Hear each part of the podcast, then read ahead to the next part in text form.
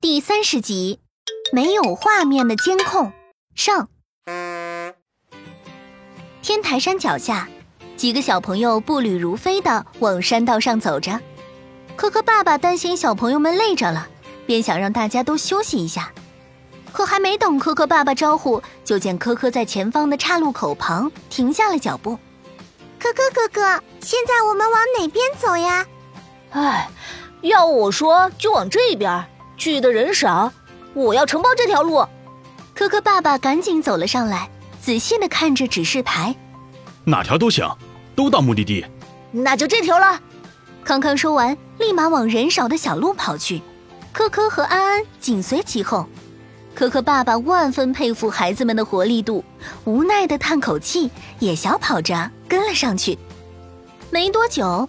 他们便看见了一片盛开着红色花朵的树林，可能是便于观赏，这些开着花朵的树木都不高大。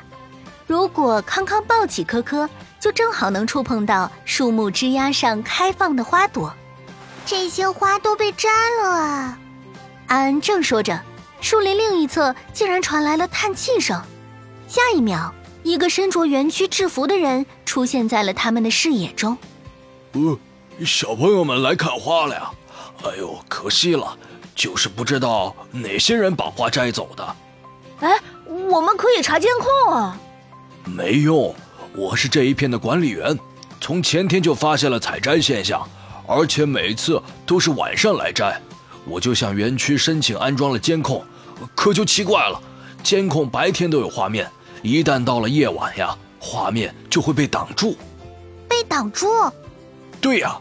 我也没办法，只能加强巡逻了。管理员说完，正想转身往另一边树林走去。管理员先生，带我们去看看吧。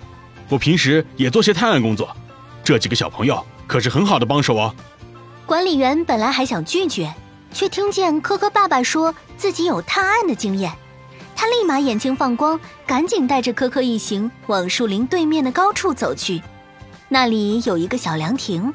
凉亭吊灯边上就安装着监控，科科和科科爸爸默契地向前走，抬头仔细查看着监控摄像头。叔叔，科科哥哥，你们有什么发现吗？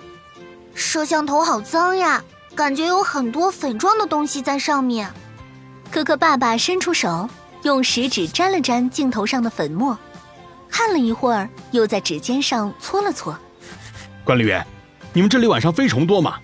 飞虫，小蚊虫嘛，自然还是挺多的。蝙蝠也有。那飞蛾呢？